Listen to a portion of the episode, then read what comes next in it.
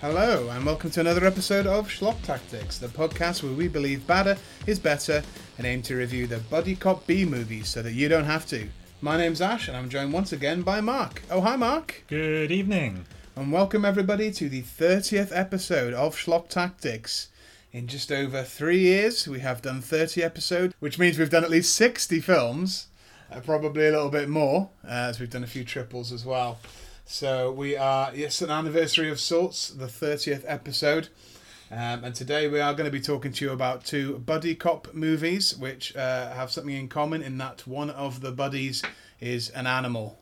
So that's the theme today. It's quite a specific like yes, uh, Animal buddy cops. Animal buddy cop movies. It's not as specific as you think. The, the last uh, episode we did, it was a post-apocalyptic special where we reviewed uh, Hell Comes to Frogtown and She Wolves of the Wasteland, uh, which was good fun. A couple of Mad Max rip-offs.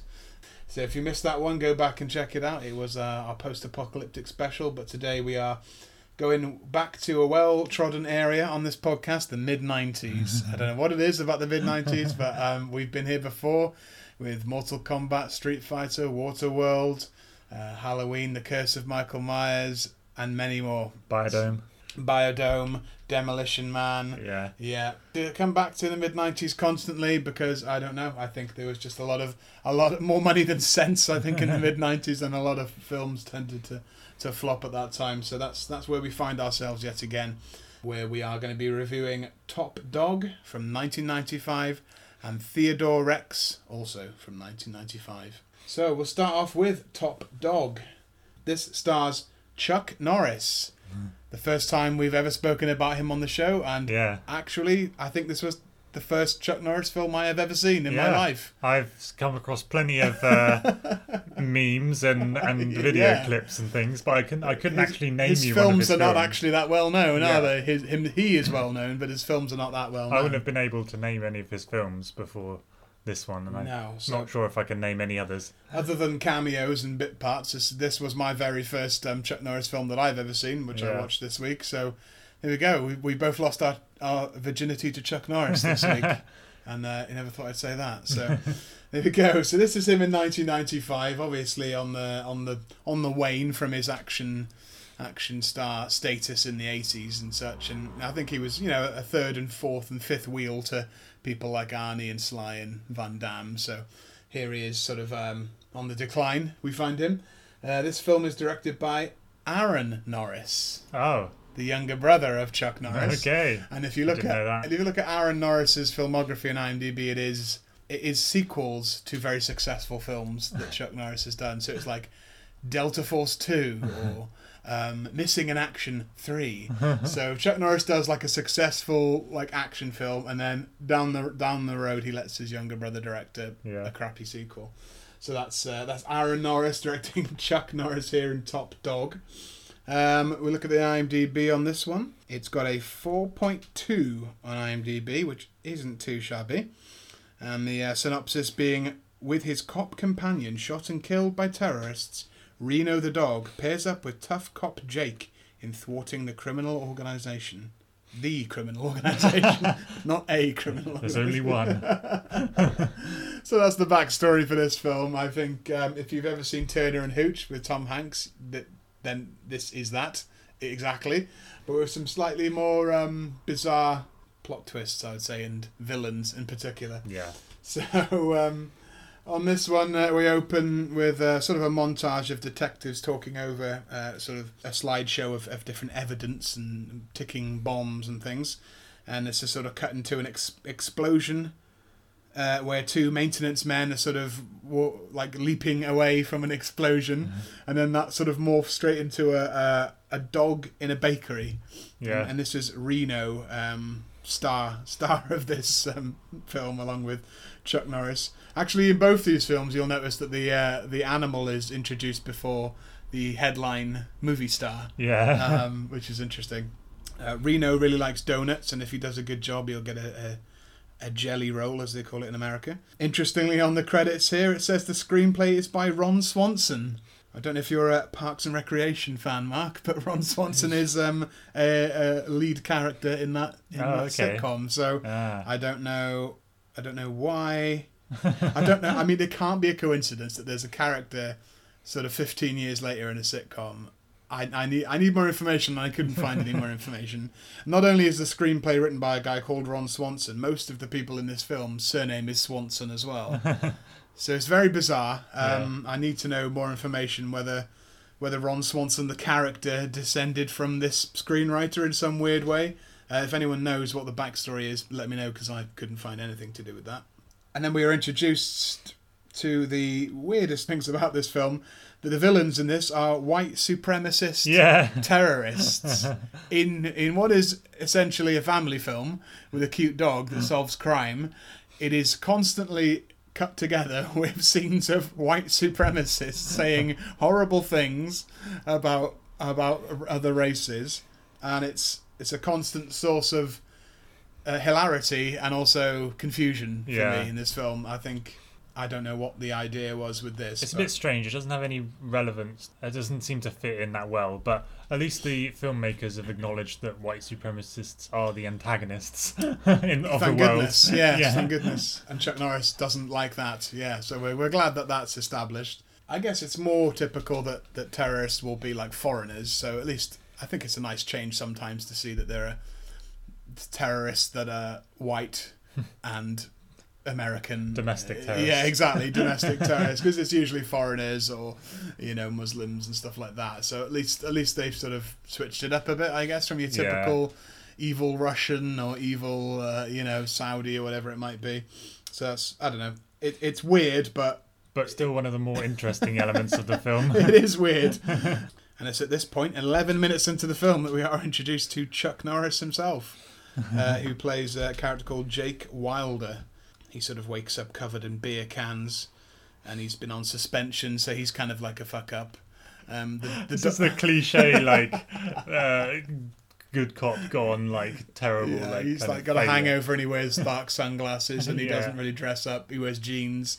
But the chief has um, told him his suspension has now been lifted. Calls him into the office and he's um, comparing police records with some other cops' records. He's like, oh, you know, suspensions. You've got the same amount as this person. And um, oh yeah, a, a total number of arrests. You've got the same amount as this person. He's like, whose whose file is that you're reading? oh, come on, uh, who is that? Oh, it's your new partner. Ah, I work alone. I don't have a partner. Um, and then, of course, in walks. Actually, in walks a woman first. Yeah, and he's like, and he goes, I'm not working with a woman. and he goes, No, no, it's the dog. Uh, yeah, I don't want to look at the dog either. So I still think he would rather work with the dog than a woman. um, but she's this sort of on off again love interest that never really materializes and she Yeah. doesn't do much really. I was Um, expecting it to materialize, but but didn't. No. no, they never really followed that through. Um, but yeah, this is um, this is Wilder and Reno being united as this unlikely buddy cop pair. We see some sort of montage of um, Reno training in a canine school. yeah. Uh, he attacks people in like those dog suits that you get. And he comes out of a building holding like a massive like brick that has the word dope written on Yeah. it in black letters. oh, I mean, we could all find dope if it had the word dope in massive letters on it. From that lovable scene to some racist gangsters driving through Mexico using racial slurs, shooting at Mexicans out of their window. Just when you start to enjoy the film, it kind of kills the mood a little bit and it's Yeah. like, here's some awful shit that probably should be in another film, you know. Mm-hmm. They get chased by the police and they end in a fiery wreck. It's not a bad little car chase, actually. There's like No, a, not too a bad. Explosion at the end. There's stuff. like automatic weapons being fired. Yeah. Yeah. Again, it belongs in a different film, maybe. And then uh, we find ourselves in sort of a an abandoned factory or a foundry here, where there's like a racist rally, and it all gets pretty heavy here. You know, he's talking Yeah. about immigrants being the problem, and we need to wipe them out, and all this like again, really like ser- quite serious stuff. racial like purification. Yeah, and, like, they're um, chanting like white, white power. Over I know it's it's just it's pretty heavy stuff, you know, for a for a family film or what was supposed to be a family film. And then they unveil this big banner which has sort of got like a rubbish almost swastika on it. They've sort of had to change it a little bit, Yeah. at least for this bit. And it looks more like a, I don't know, like a half a swastika, but some of them are longer. It's just, yeah, some sort of racist symbol that they've created for this this terrorist organization. It just looks a bit a bit naff. Again, we switch back to comedy again, where um, Chuck Norris is trying to feed like this disgusting dog food to um, to Reno, and then while he's not looking, Reno steals his chicken. And again, it's of telegraphed miles ahead because he's like, "Here's your dog food. Mmm, here's my tasty chicken. I'm gonna eat Yeah. it. I'm gonna eat it. Oh, there's the doorbell. I'm just gonna put this down on the counter for a moment." It's like you could have seen this coming from a mile off. yeah. Yeah. it's just pretty obvious stuff. They're just trying to bring up that. They're basically trying to just create that narrative of like they don't get on at first, but they'll get on Yeah. later. They'll bond over both enjoying roast chicken. yeah. And then finally, 30 minutes into the film, we finally get uh, Chuck Norris actually kicking someone in the face. Yeah. which I got to say is pretty great. All of these people attack his house, and it's racists wearing clown masks, fancy Yeah. dress masks. Again, quite a strange um, mix of comedy and seriousness. But he's surrounded by all these like all these racists in clown masks, and he's just like, yeah, he's doing these pretty awesome roundhouse kicks and Yeah. twatting people and punching people. It's it's pretty good. It's obviously what you want to see in a Chuck Norris film. There's not really enough of it in this film, but he does he does bust out some of his moves here. Which I mean, he obviously he's been hired for his martial arts ability, not for anything else. So you know, it's good to see that. The first of one of these really strange scenes where he visits his mum. And he's just really nice, and his mum's really nice, and he gets on really well with his mum. But nothing happens. This, But this, why? this doesn't drive. This doesn't like push the plot forward in any way, and they. She has no relevance to the. I think it was meant to be like, oh, you think this guy's like a real hard ass and real mean, but but he gets on with his mum. It's like I didn't really think that. I thought, thought he Yeah. was thought he was all right. Like, Yeah. so I don't know what you're assuming, but yeah, just lots of pointless visits to his mum. He's just having a heart to heart with her while eating a banana, and says he really likes bananas. Again, I don't know what the relevance of that is. um, and Reno electrocutes a TV guy that's repairing the TV. We get an interesting sort of uh, scene where it's cuts between a police briefing, which is explaining these uh, increase in uh, racial terrorist attacks, uh, and it's cut in with the actual meeting of the terrorists themselves, the white supremacists, or like the upper, the upper level who wear fancy suits and slick back their hair and are vaguely European. They're all meeting together to plan their, their bombing. And in the briefing, they described this guy called Karl Kohler, who is the essentially the super Nazi. He's like a very powerful businessman in America, and he is um, he is their top top white supremacist that they want to nail. There's another sort of random drugs bust here, which is just seems to be an excuse for more roundhouse kicks. um, he like kicks this guy out of a window, and he Oh, that lands. awesome. He lands on like an awning, and then the awning sort of collapse. The porch collapses. That was cool That was pretty good. And again, from a from a scene where white supremacists are plotting terrorist attacks, to a violent fist fight, to a dog show yeah. where this the kid is taking the dog around this Crufts sort of dog show, and there's a montage of the dog wearing various silly hats. Yeah. Again, no point, no relevance, doesn't relate to the plot at all. Again, if the whole film was like that, it would be fine. But but next to these previous scenes, it just makes the film so much more confusing and uh, like it just doesn't it just doesn't fit together. You know? Yeah, and there's a bit like just before that where the kid is talking to Chuck Norris's character about how like he's upset about his grandfather and stuff. And it's hmm. like, oh, it's about to be like this emotional moment, but then Reno comes along and he just suddenly jumps up and really happy to play with him. It's like you're pretty upset about your grandfather like five seconds ago. they just can't seem to commit to one tone in this film. They're Yeah. like, oh, we're bored of this now. We're bored of the races. Skip to skip to some Chuck Norris fighting. Skip to the dog being cute. You know, it's like you can't really get into it because it keeps changing its its kind of tone. yeah, It's quite a, uh, quite a funny scene where he meets up with his mum again. And he's just casually chatting to her, yeah, so I've got to stop these neo Nazis and he's planting a tree at the same time. He's like, you know, you know what these neo Nazis are like. She's like, Oh yeah, yeah, well, that's, that's that's annoying, isn't it? Um, and then she says, Well, you know, they're probably gonna be planning a terrorist attack tomorrow. Like, Why? Well, think of uh, failed watercolour artist. He's like, What? What, what are you talking about, Mum? she's like, it's the twentieth of April tomorrow. It's like, what? what? That's Hitler's birthday. Is that? Don't you know? Well, obviously it's Hitler's birthday. Like, why do why does she know this? Why does anyone know this? It's like, well, obviously it's Hitler's birthday tomorrow, and if I were you, I'd be looking at uh, the terrorist attack happening tomorrow. What? They're, they're just trying to shoe in some kind of use for this character. Oh like, um, yeah, like- just give some exposition. yeah. it's so weird. Um, so he's like, "Thanks, mum. Thanks for the the Hitler advice." um, it's insane. He says to his uh, his boss, "We need to pick up every racist in the area," and then the police station is just full of these like skinheads, bikers, like completely Yeah. full of these uh, racist scumbags, according to him. Maybe someone will know something. Yeah, I'm, I'm probably some of them aren't racist. They've just been like they just look a bit bit racist maybe, um, but they've all been like packed into the the police station in an effort to prevent a terrorist attack from happening. Hmm. But then, in a remarkable uh, turn of events, he's investigating someone's office and he finds a little wallet.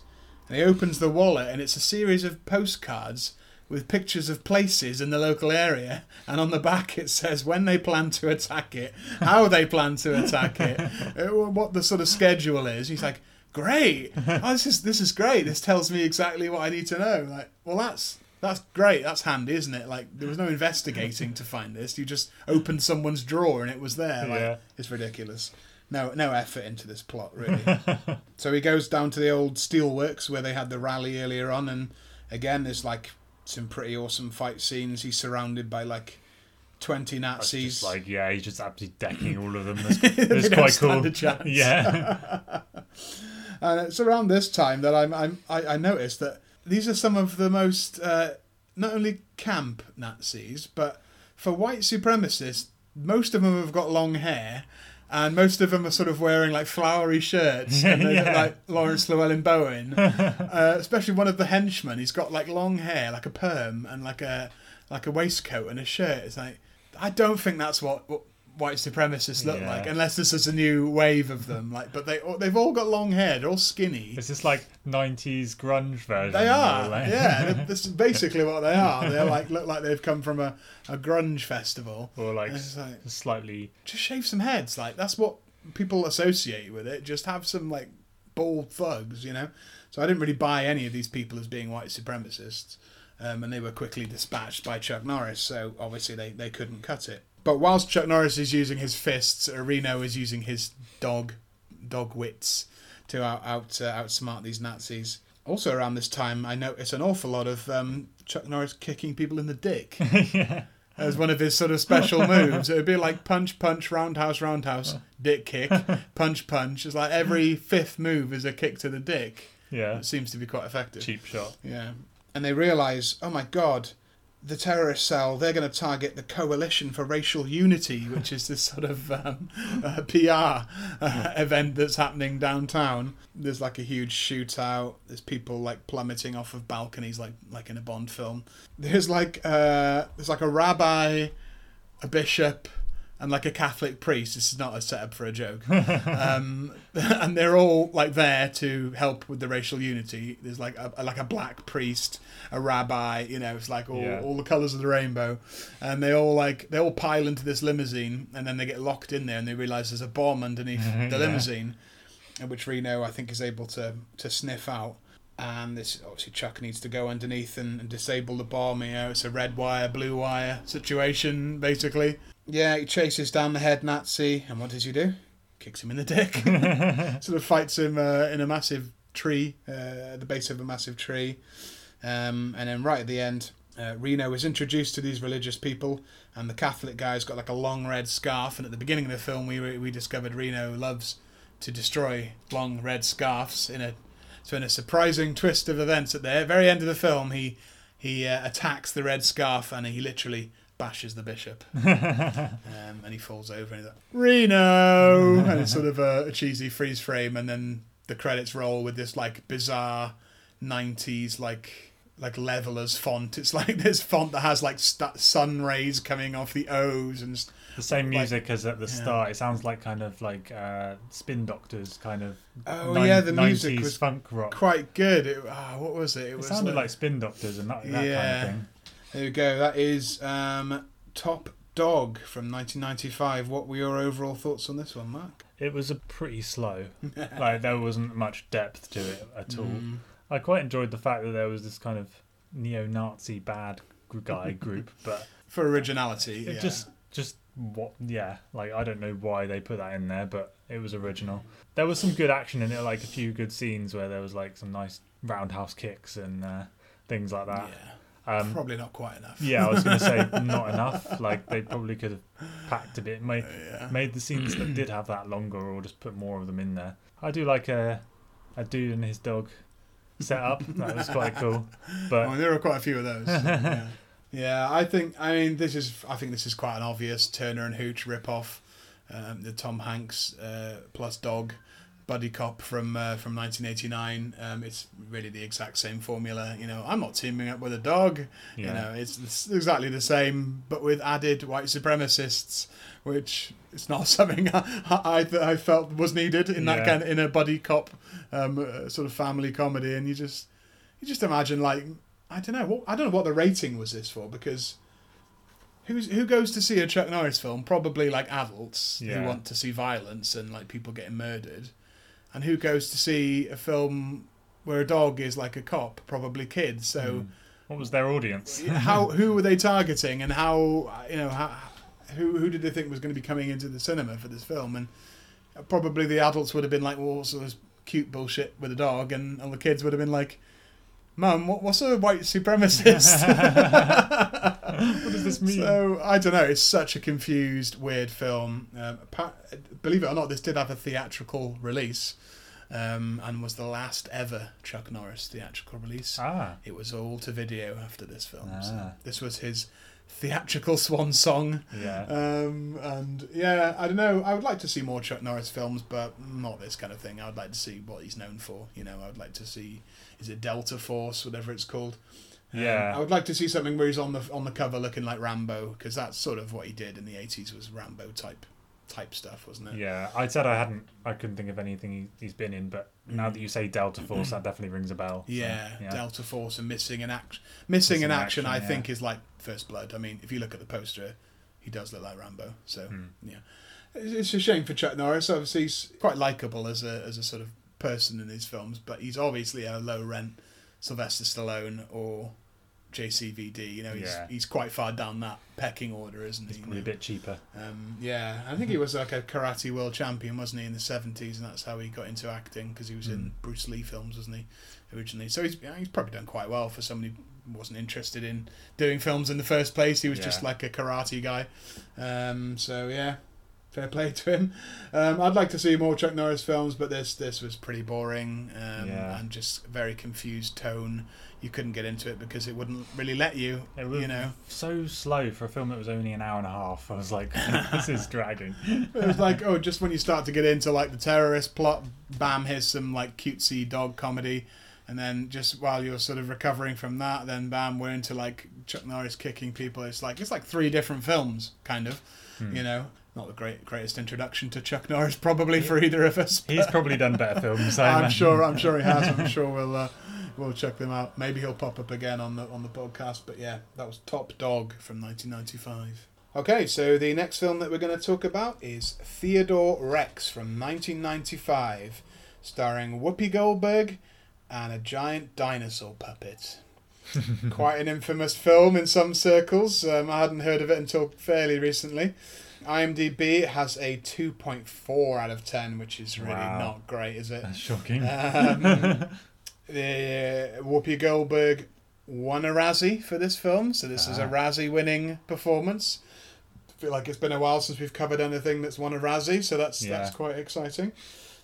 Um, and if you look up, if you even look a- up at this film a little bit, you will find out that Whoopi Goldberg didn't want to do this film, um, but that she was contractually obligated.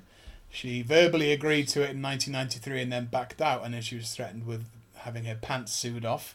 Um, so she agreed to do it under under duress, although it says she was paid seven million instead of five, Five, which is what she was originally contracted to do. So I read that, yeah. So she I don't feel too more- bad for her. yeah, got a couple more million out of it. Um, so yeah, it's sort of contra- controversy there about you know whether people should be held accountable to appear in a film if they've agreed verbally. But she, I think she settled for that instead of going to court, so she must have known that she did agree to do it. So yeah, a bit of controversy there. But um, Whoopi Goldberg, sort of at the height of her fame in the mid '90s, I would say, uh, appearing in this film, and the uh, synopsis: in an alternate futuristic society. A tough female police detective is paired with a talking dinosaur to find the killer of dinosaurs and other prehistoric animals, leading them to a mad scientist bent on creating a new Armageddon. that makes it sound a lot better than Yeah, that's a great description for this film. I'm afraid it's not quite as good as it sounds. But yes, this was. This has actually got quite an interesting um, statistic as well. The most expensive ever direct to video film at the time. Wow. How much? I don't know. it's probably been superseded by now. Yeah. But yeah, at this time, because they were originally going to put it out in, in theatres, but they changed their mind and went straight to video. Maybe because they they paid Whoopi Goldberg too much, maybe. Yeah. Um, but yeah, it ended up going direct to video. Oh, thirty-three and a half million dollars. Yeah, that was, sounds like quite a lot for this film. for a direct video. yeah, Yeah. for well, for direct to video, yeah, definitely. Just looked it up. So yeah, I wonder if that's been superseded by now, maybe. But yeah, this was uh, top dollar in 1995. We get this sort of preamble at the beginning, when, in which a, a mad sort of billionaire launches a missile and releases animals from what's known as New Eden in the film. And this is a person called Kane. This is our villain. So the villain is introduced first, then the puppet dinosaur, then Whoopi Goldberg. Again, strange, strange order of things. Teddy Rex, he's referred to from now on. So I don't know, don't really know why they called it Theodore Rex. Yeah. he just They just immediately started yeah. What's Shortening it anyway. Yeah. So we start with a dream sequence where um, Teddy is in a, a graveyard and he witnesses a murder, and then he wakes up and it was all a dream. Um, but he's he's he's got aspirations to become the first dino detective. So that there's straight away there's some hints that there's a sort of a prejudice against dinosaurs and they're not allowed to rise to the same level as humans. And Yeah. there's a sort of ha- a half baked idea of like the dinosaurs being discriminated against, which is Species hierarchy. yeah, which is really never followed up on really, but yeah, this, these little seeds are planted. There's a completely pointless um, futuristic cookie launcher I wrote. As he goes out the door, he's like, "Hit me with a cookie," and it just goes flying out of like a toaster. I Don't know what the point of that was. And we're introduced to Whoopi Goldberg uh, playing a character called Katie Coltrane. Um, she is um, hunting down some criminals. Now, interestingly, in this film, pretty much all the criminals are skaters. They're either on roller skates or skateboards, and they've got these sort of glowing red eyes. I don't know what what that says about the makers of this film that they Yeah. hate hate skateboarders or they think that they're the scum of the earth or something. Um, it's a strange decision, and It's, also it's the nineties. They have to be on skating something. I suppose that does place it very firmly in the nineties. Yeah, goofy villains in this film. That's uh, I think part of the downfall of it. They're they're not intimidating or scary in, in the least. Like I said, they're sort of in lycra and they're skateboarding. It's not it's Mm. not very scary. We sort of get these um, these these sort of wide shots of uh, the streets with neon signs, and this is the first kind of indication that this is going to be a quite a Blade Runner rip-off for the most part. Just down to like the people sitting at a a, a sort of noodle bar at the side of the street and all the neon signs is very Yeah. very obvious. And the fact that they're investigating this murder and that there are sort of two separate classes of citizens, you know, lots of similarities to Blade Runner. Teddy uh, goes to a sort of a fundraising function and we get our first sort of good look at this design of this of this dinosaur. What, what did you think of the overall look of the uh, the puppet here, Mark? When it was close to the face, actually just looked like the donkey from Shrek. I mean, didn't it wasn't look like very expressive. I, it was quite puppet puppety. Yeah. Yeah. quite stiff, quite rubber.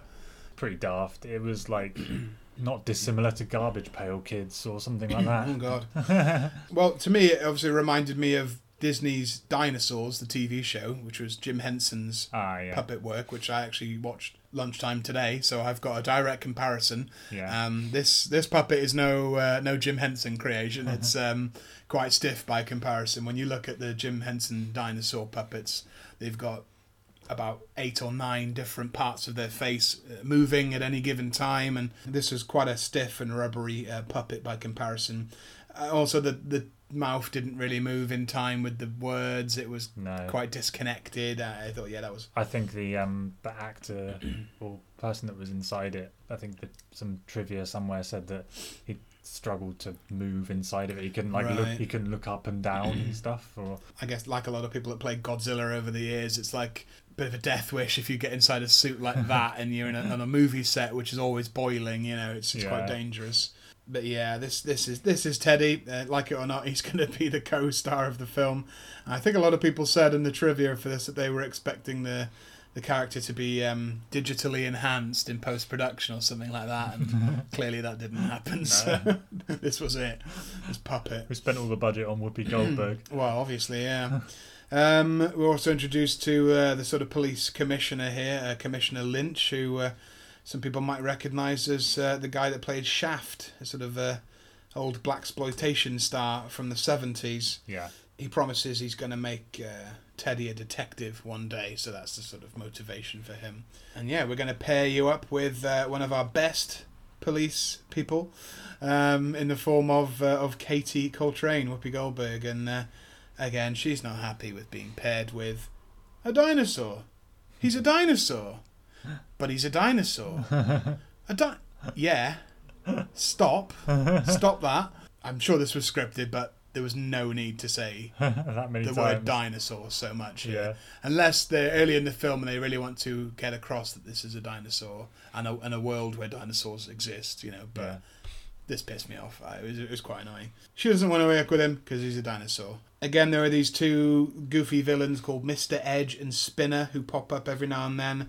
One of them's got sort of long hair and looks quite sort of like a like a goth, and the other one's got like a fake eye or something like that, or like maybe his eye spins. Maybe I don't know. The the copy on YouTube is not great quality, so we had to do the, the best we could. yeah. Yeah, both these films are Okay. on YouTube. Yeah, Top Dog is much better quality than this. It was hard to, to make out some of the detail, but um, again, I'm not paying for this kind of film, so that, No. that was fine. We get the impression that Edge and Spinner are sort of in with the politicians. The politicians are corrupt. They're working with the villains to a certain degree, so that's kind of interesting. Um, and then they both attend an autopsy. Katie and Teddy attend an autopsy with the person who was murdered at the beginning of the film, who is a dinosaur called Oliver Rex. And they meet with a dinosaurologist, yeah, she calls herself the head dinosaurologist. which I think should be, yeah, I think that should be what you're called if you study dinosaurs. Yeah. That makes more sense than a paleontologist or whatever. Oliver Rex was married to Molly Rex, who is sort of the strange dinosaur love interest in this film. Um, so they go to the uh, the club where she sings as a sort of a, a sultry club singer. The Extinct Species Club. Extinct Species Club. It's not very catchy. I'm not, not sure about that. We're introduced to a character who pops up a couple of times and was very enjoyable. This waiter who is extremely camp. Oh yeah. Molly performs. This is probably the same puppet as Teddy by the looks of it. She looked exactly the same. Yeah. Maybe they popped a bit of makeup on her, but um, not very creative with their with their Tyrannosaurus Rex puppets here. She looked exactly the same with like a wig and some makeup. Yeah. Pretty lazy. Very little exposition going on, really. Yeah, it's just she's singing. Whoopi Goldberg is um, having a drink while a, a dinosaur just burps at her at the bar. Don't know why. um, but then Rex is attacked by some skateboarding goons. Um, while Katie's getting some more sort of information about New Eden, again, this sort of organization or this project that we hear about throughout the film. Uh, they head to the police station for the sort of standard bollocking from the police chief about whatever, you know, taking too long to solve a case or spending too much money, blowing too much shit up. I mean, they're not blowing anything up. It would have been more exciting if they did. They're just taking a long time to solve a, a crime, which is not very cinematic or or interesting. Yeah. There's quite a good scene here where Rex goes to get his police gear, his police costume. Um, he goes through a number of looks, including opera, Mexican, hula girl, and bagpiper, complete with musical accompaniment and accent, Yeah, funny this accent, was uh, entertaining. which is quite fun. and then he just ends up basically looking the same as he did when he walked in. He sort of has like a red hoodie on and some jeans, and that was it. So I was kind of disappointed. I thought he could have had a better outfit. Yeah. Like Whoopi Goldberg wears this sort of futuristic black lycra SWAT team thing, but he just looks like he's wearing like cool kid clothes from the 90s, like jeans and hoodie, you know. Yeah. Uh, they visit Mr. Kane at New Eden, and it sort of turns out that he's got two of every creature, and he's been building some sort of um, utopian paradise, etc., etc. Some quite entertaining bits here where um, Whoopi Goldberg tries to copy his secretary, who has a British accent. yeah. She just Which- immediately hates this woman, like just mocking everything she says. Like, I thought she did quite a good British accent. It was quite funny. Oh, we shall go and see Mr. Kane now and stuff like that. You know, it was it was quite funny in her voice. Um, we we discover here the whole sort of idea of the film is that Kane was the one responsible for resurrecting the dinosaurs in the first place uh, as part of his Ed, uh, New Eden project. Not Eden Project. That's a place in just New Eden. And uh, the dinosaurs. Um, Teddy vows to solve the murder, but in between he's got time to go on a date with Molly, and there's this weird sort of montage of them going going on a date. Some um, suggested sort of dinosaur sex is on the way, but but never happens. Thank Yeah. goodness. They seem to have a lead on the killer while they're doing that. There's lots of techno babble here, um, which I've sort of reminded of um, Johnny Mnemonic for a bit here, where they talk about the um, or the person you need. He uh, he moves in uh, techno circles, and he's on the ninja grid, um, and his name is the Toy Maker. It's like yeah, it reminded me of the Johnny Mnemonic like yeah. you're too hot, get off my grid sort of scene, you know. They go to visit them. There's another very obvious Blade Runner reference where Whoopi says that she's more human than human. And this might be my favourite scene the toy maker, the whole toy maker bit. They get there and Oh, that guy in the bag. they're, not, they're not greeted by the toy maker, but one of his toys. It's a bit like Puppet Master. They're greeted by this sort of, looks like a Muppet basically, this little blue guy that pops out of a bag and he's got this accent. I'm like, why? What are you doing? What do you want? this is the bit I laugh most at. It's so stupid. I think it was meant to be funny. And he's a sort of a wise guy and he's quite funny. And then there's like a, a caterpillar puppet as well. They find the toy maker and he's sort of almost like a samurai sort of character. Um, they manage to capture him and in order to interrogate him and make him talk, Teddy breathes his horrible stinking breath in his face and then sits on him and farts repeatedly until he tells them what they want to know. They just um, introduced this farting thing not long before to make to make it like so that they could use it in this To build it up, yeah. because she kept like accusing him of farting and he's like I didn't butt trumpet or Or I didn't gas." pump gas yeah pump gas. yeah, and you're thinking, where's all this fart humour coming from? And Yeah. then and then it pays off, and it's never brought up again. yeah and it wasn't in the first like hour of the film. no, like there was no no um, alluding to um, flatulent dinosaurs before, so this is weird. um, I, I kind of lost track here for a bit. There's, there's a scene where. Um, Teddy becomes a fly. He gets in a flying machine and he becomes like a flying dinosaur, and that's how he uh, he infiltrates New Eden. There's Flight of the Valkyries playing as he sort of smashes through the window, and uh, he attempts to arrest Kane. While Katie has like a firefight with again with more sort of skating goons. There's lots of explosions. There's a good bit where the British secretary said she's gonna put um, Teddy to sleep, and one little prick and you'll wake up in paradise. yeah. There's no way that wasn't a dick joke. Like, It's Yeah. just slipped slipped in there in the middle of like a quite a family film. You know? dick joke, nice. And there's a, some sort of suggestion that there's cryogenic freezing or um, sed- people are being sedated. Dinosaurs are being sedated and kept in sort of um, prison cells. It's a bit.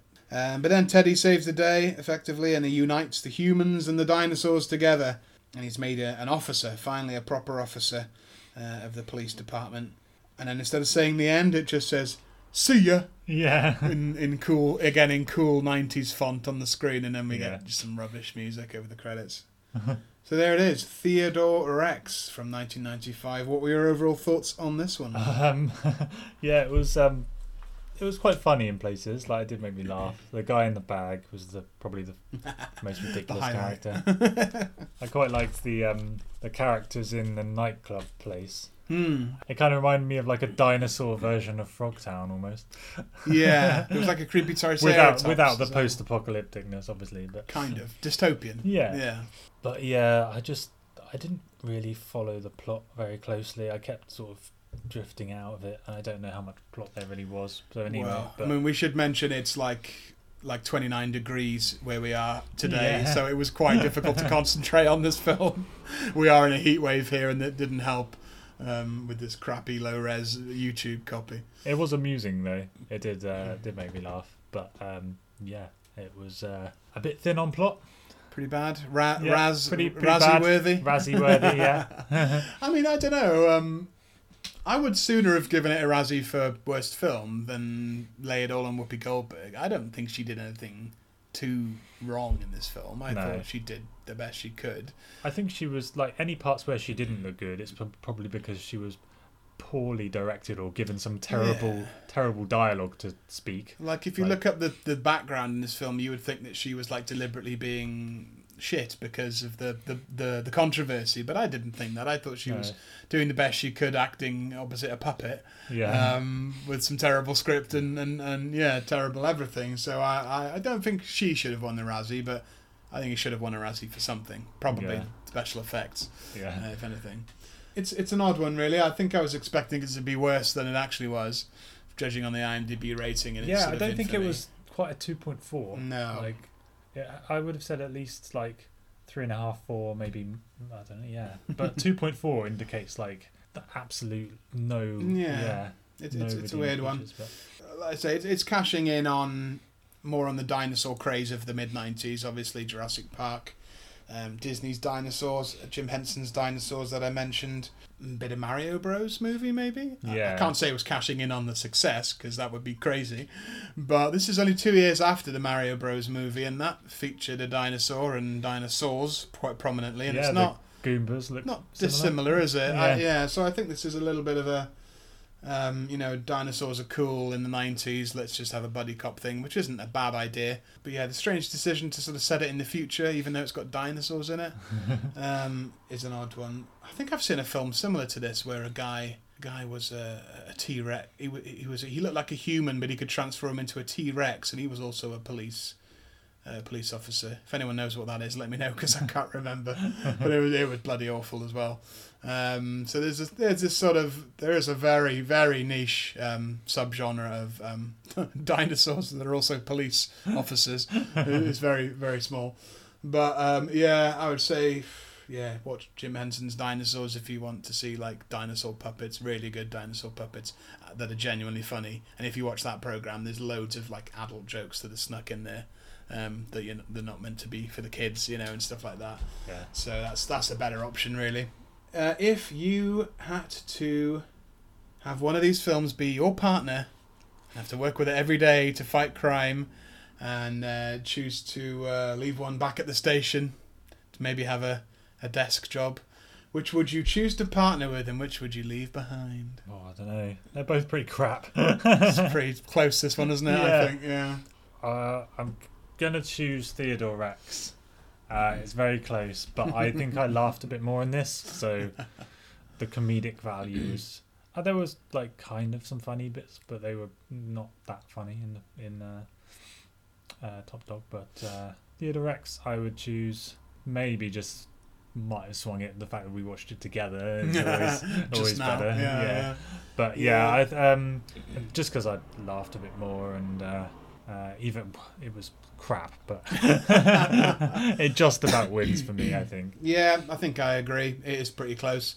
Um, but Theodore Rex, I think, at least had some more interesting elements to it. The fact that it was a sort of a sci-fi dystopian film, that's my, my kind of thing. Yeah, That there were dinosaurs was obviously a bit more unusual than a police dog, which is a real thing. Like Yeah. uh, these films that, that partner people up with a police, you know, a policeman with a police dog, like you know that's real a real thing, right? That does like there are police dogs. It's not that weird, you know. I feel feel like these films are thinking it's some some crazy idea. Like imagine a dog being a police officer. Yeah, that, that that that is a thing. Like Yeah. so. I I think Top Dog was a, a bit boring. It was a Turner and Hooch rip-off, and that's a better film. Um, so yeah, Theodore Rex it throws more at the wall, and I I did genuinely laugh. Um, there were some jokes that were meant to be funny and, and were Yeah. funny. I was Which is, yeah. expecting to like Top Dog more because I was like thinking, oh, Chuck Norris never seen one of his films. It's going to be like badass, and there was some good action in it, but there just wasn't enough of it. And uh, I probably would prefer some of his other films, I guess. Yeah, I think it was being stifled by the sort of family friendly tone. They're probably Yeah. thinking along the lines of like Kindergarten Cop and stuff like that. Like, oh, now now we realise that a big action star can like be in a family film, and that's that's successful. Why don't we try this with other other people? But Yeah, nobody really had that same success as, as Arnie did. You know, no, Jingle All the Way and stuff like that. So. Like we said, it's probably is one of the one of the worst Chuck Norris films to start our uh, our, our interaction with him. Um, but yeah, Theodore Rex it just goes for a, a bit more of a wilder premise, even if it is like Blade Runner plus dinosaurs. You know, that's still a more interesting premise than a guy that does police work with a dog. Like Yeah. that's that's pretty normal. So Mm. I agree. Let's uh, let's partner up with Theodore Rex and leave Top Dog back at the station. If you are looking for uh, similar films to these, uh, we mentioned some of them there. Turner and Hooch from 1989 with Tom Hanks and a dog. I haven't seen a lot of buddy cop films to be honest, and even less featuring animals. yeah, Um, obviously, there are famous buddy cop films like Lethal Weapon and and the like, but um, yeah, I'm not I'm not a big fan of buddy cop films anyway. So there, there would have to be a weird twist like dinosaurs for me to be interested in the first place. sci-fi. Um, yeah, sci-fi dystopian, and again, I think this cashes in on stuff like dinosaurs and Jurassic Park, which I'm, I'm assuming everyone has seen.